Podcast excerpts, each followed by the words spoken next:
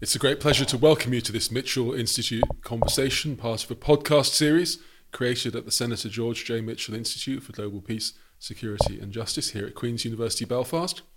I'm Richard English, Director of the Institute, and for today's conversation, I'm really delighted to be joined by Dr. John Topping, Senior Lecturer in Criminology here at Queen's University Belfast and a Fellow of the Mitchell Institute. Dr. Topping's research focuses on many areas, including criminology, police reform, policing in society, and restorative justice. John, I thought I'd start with a question asking you to outline something of your academic research today, your academic focal points in the things you've been looking at in developing your expertise, so that listeners to the podcast can get a sense of the range of your scholarly expertise and work. Thanks, Richard, and thanks to the Mitchell Institute for having me today. Um, yeah, as, as, as, you've outlined, uh, um, I'm, a, I'm a criminologist by trade, and I've probably spent the best part of over 16 years now working in the area of policing, and that's included a whole range of research, some of it critical academic work, some of it research, independent research, some of it consultancy, some of it advisory, um, with all the policing institutions in Northern Ireland, um, you know, PSNI, Policing Board, Police Federation, uh, and the, the, the, Policing Community Safety Partnerships and the Policing Board. So I've certainly been around the block and, and, and have a, I suppose, a, a, a, a unit a fairly unique long view of some of the reforms that we've seen here and, and quite a, a grounded practical way. And the other thing, I suppose, I, am I'm, I'm fortunate, to, as I always always think myself in terms of my research, that I am slightly broader than the immediate policing institutions. I've, I've had experience um, on, on, on a range of, of, external bodies, some from the voluntary community sector. Those include uh, NIACRO, the Northern Ireland Association for the Care and Resettlement of Offenders. Uh, I also have acted as an independent member of the Belfast and Policing Community Safety Partnerships, um, and I currently sit on the uh, on the executive committee on, of the Committee on the Administration of Justice, and I'm also chairperson of Community Restorative Justice Ireland, uh, the largest community-based restorative uh, group in the island of Ireland. So so um, hopefully, some of that today I can bring to you in terms of a range of perspectives. A range of perspectives and a very large range of areas of expertise, John, and also different kinds of engagement, of academic scholarly engagement, of societally facing work as well. Uh, over recent times, particularly after the tragic murder of George Floyd, questions of policing and police reform have become very pressing globally. Uh, can you say something about your reading of that period of attention to how policing in divided situations is practiced, to some of the challenges, some of the problems, perhaps to some of the things that have been achieved and progress made, whether in relation to the United States or in other settings, because it's been one of the headline grabbing areas of societal challenge that many countries have faced. Yeah, absolutely. I mean, the, the, the George Floyd era and post George Floyd era, I mean, unfortunately, that was typified long, long standing problems in the United States, disproportional use of force, um, over representation of the black community in the, the justice system. Uh, and I think that the uh, interesting is the wrong word, but this was a, a, an incident which was typical of unfortunately many over the decades. You know, going back to the you know the L.A. race riots, you know Rodney King, um, too too many to to to enumerate. But um, this was uh, right in the public eye in this new era of surveillance, as it's called.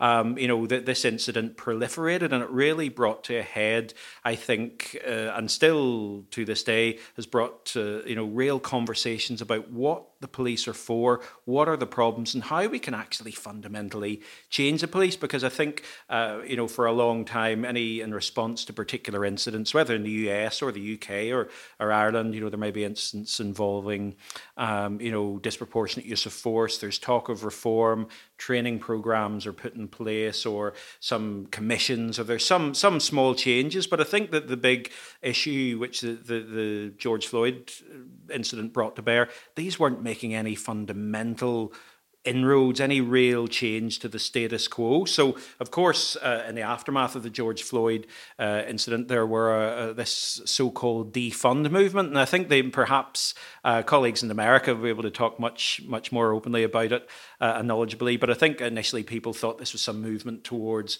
you know, simply not having the police or taking money away from the police and uh, and simply, you know, d- doing away with them entirely. But I think it, it actually alludes to, to a much more intelligent, much broader idea of policing, really, as I'll talk about in a little while, located actually in the police reforms in Northern Ireland. This idea of the governance of security. Um, you know, why on earth do the police and are the police the centre of all the go-to for all social problems in society, whether it's mental health, um, whether it's you know antisocial behaviour as we have in a UK context. Um, you know, I think we've become trained from a very young age to understand that when there are things going wrong, we call the police. Well, actually, the defund movement was about saying, well, what about we take, and particularly in the US, where we've seen, I suppose, a significant investment and militarization of the, of the police, and particularly in the post Bill Bratton era uh, of the of the nineties. Um, you know, why on earth are we investing so much in the police? What uh,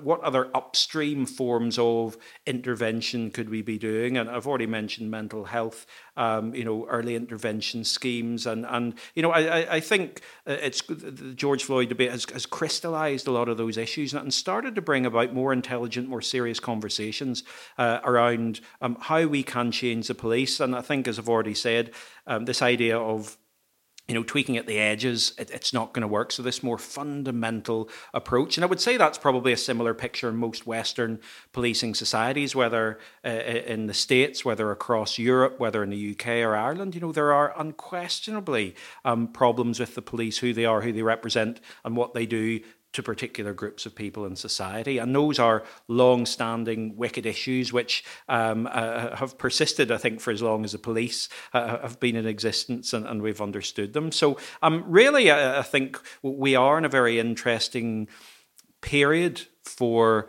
policing. Uh, uh, and I suppose, as we'll go on to talk about in a little bit of time, uh, perhaps in Northern Ireland we've been a little bit a, uh, a ahead of the game in terms of the reforms we've experienced here. And, and not uh, two weeks ago, I was on a panel with some US experts uh, talking about some of the lessons from Northern Ireland, which I think have um, their stock has increased again, having sort of fallen out of criminological favour for, for a number of years now. Thanks, John. You mentioned Northern Ireland, and we're over two decades now into the existence of the police service of Northern Ireland, uh, a police service uh, whose very existence reflected the sense that there was a deep need for significant police reform interwoven with, as you suggest, many societal issues about division, about legitimacy, about representativeness and so on. Could you offer your scholarly reflections on that two decades of the PSNI in terms of what has been achieved with police reform, in terms of some of the enduring challenges which haven't been rece- dealt with or haven't been received well or haven't been dealt with in decisive ways, and some of the things that may lie ahead in terms of priorities for policing in Northern Ireland? Ah, a big question, Richard. What what has and hasn't been achieved in, in a twenty year period? I mean, I, I think if you go back, um, for me, one of the big success stories, and I'll, come back, go back and forward between different points. I mean, if you go back to even the late nineteen sixties, um, before the the troubles proper, um, the Labour Party actually came over um, from London, and, and when you read some of the historical accounts, they're actually stunned at the lack of independence of the UUP at the time, the largest party uh, of politics from the police. Um, and you know, transport that 50 years later, I think one of the big successes of the, of the whole reform process has been, in the words of, of David Bayley, one of the oversight commissioners here, um, essentially it was about wrestling 30 years of state monopoly on policing and giving it back to the people. I think that has been a big success. Um, we've seen certainly a decoupling of, of, of the politicking of, of uh, the police. We've seen, um, I think, in particular, the creation of a whole range of monitoring and accountability structures, notably the police ombudsman,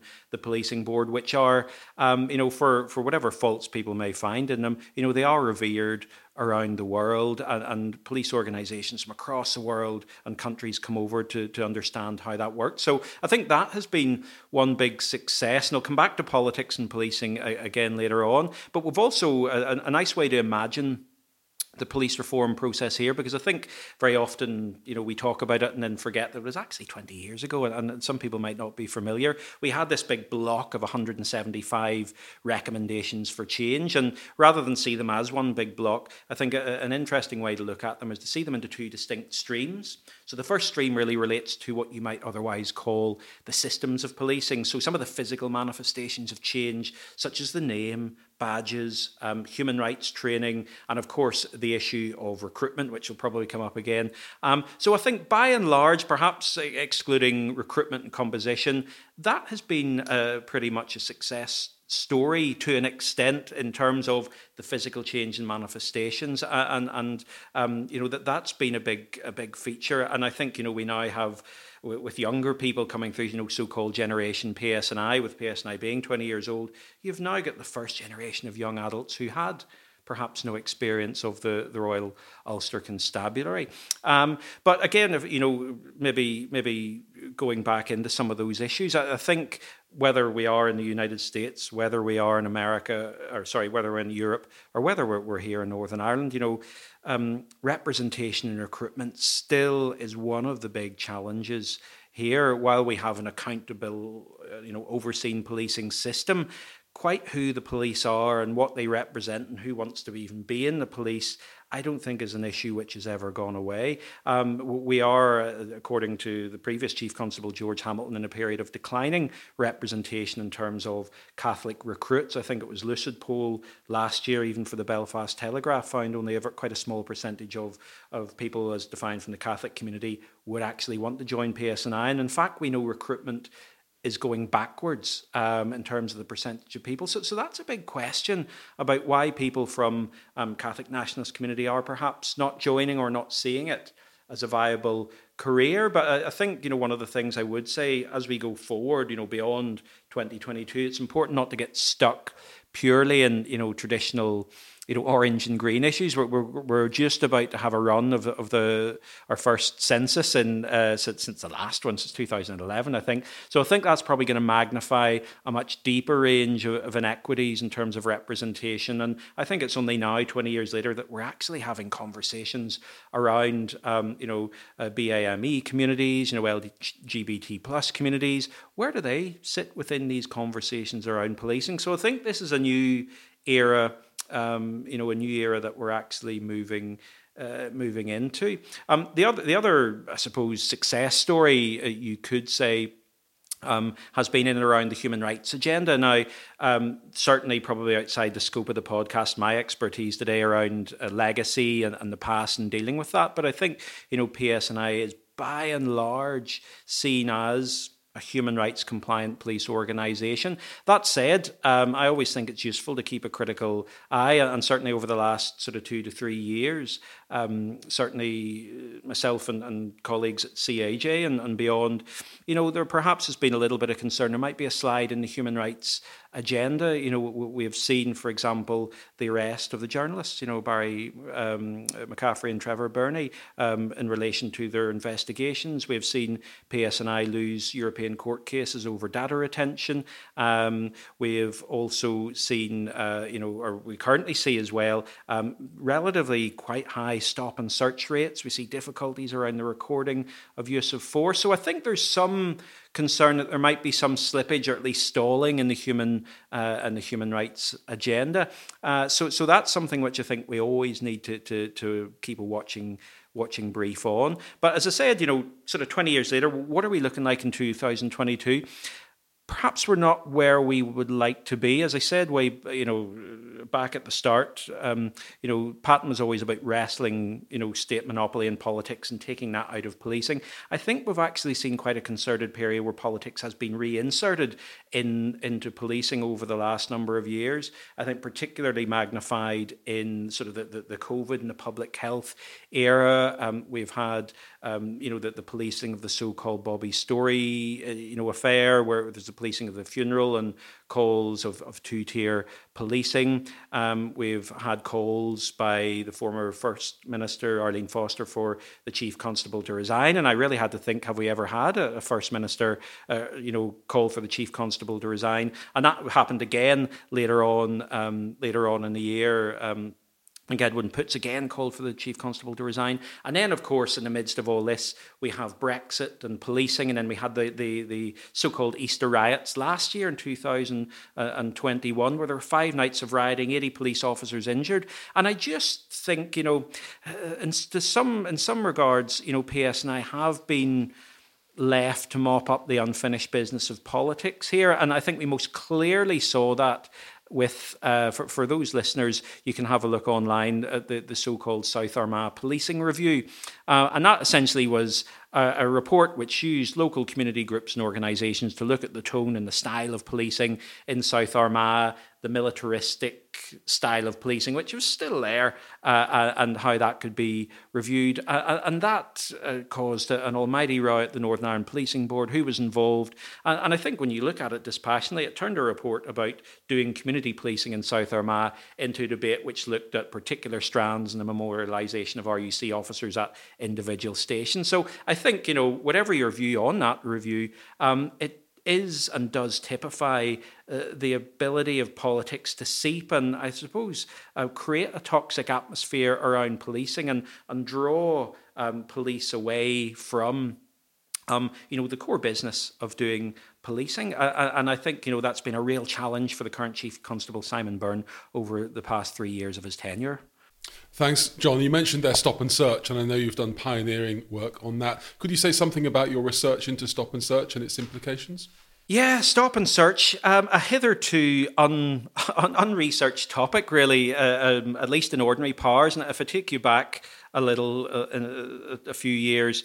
Um, I was I was approached um, to, to have a look at some stop and search figures uh, by some colleagues in uh, the press and the detail TV, and I, had a look at these, and it wasn't a particular focus of mine. But actually, when we started to dig into it, started to realise that stop and search is a very significant issue, and, and I think what I'm saying here is that stop and search. Um, as a normal form of policing has tended to fall between the cracks of the big issues. So whether it's terrorism, whether it's you know peace walls, whether it's terrorist attacks. Um, you know, I think stop and search for many years was redrawn as this normal form of policing, and it wasn't really questioned.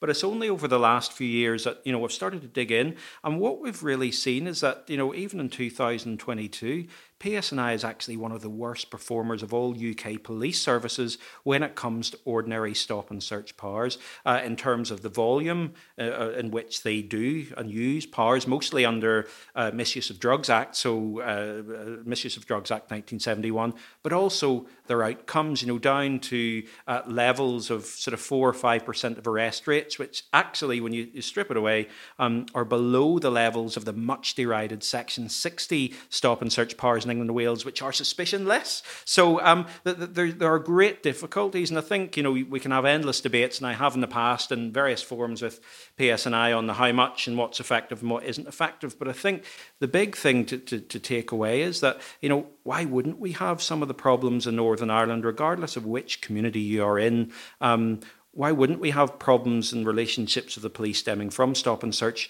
Because we've seen those lessons for 40 years and beyond in England and Wales, going right back to Brixton riots and so on. Uh, and I, I, think there has been some element of, uh, you know, keeping keeping stop and search at arm's length. But over the last number of years, we've managed to bring that up to speed, and, and we've started to realise through a series of surveys, the, the the Young Life and Times survey here run at Queen's, very damaging impacts this has in police community relations. So I think for myself, um, actually a big a big missing piece of the jigsaw has been stop and search. You know, why hasn't community policing been able to stick in a lot of areas? You know, why are there continued problems? Well, it's not the only answer, but certainly stop and search is a significant one. And when you're, you know, doing stop and search at such a high level, with such low outcomes, you know, why wouldn't it create discord within communities? And I think the other thing we have to remember, and we're, we're talking not talking about terrorist powers here, um, or stop and search is not by its legal definition evenly spread. It is targeted at particular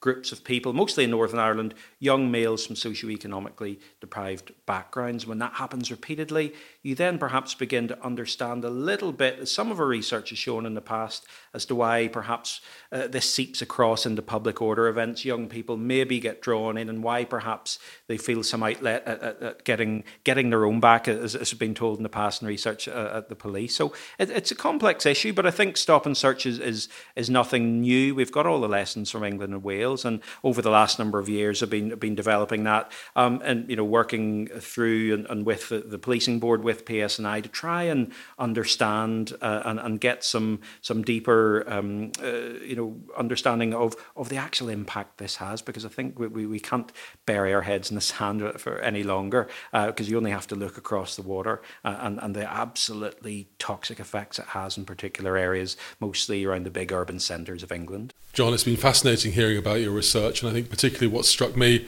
in the conversation has been listening to the ways in which your academic research feeds very strongly into societally facing work, concerns about how lived life is changed and improved, and the things that make it more difficult, and the organisational ways in which things can be improved that very much aligns with what the Mitchell Institute is trying to do at Queen's. It's trying to be uh, an institute which interweaves academic work with societally facing work. I hope that it'll send people who are listening to the podcast back to look at the things that you've written. But for your insights and articulation of your ideas today, thanks very much to my guest, Dr. John Topping. Thank you, Richard.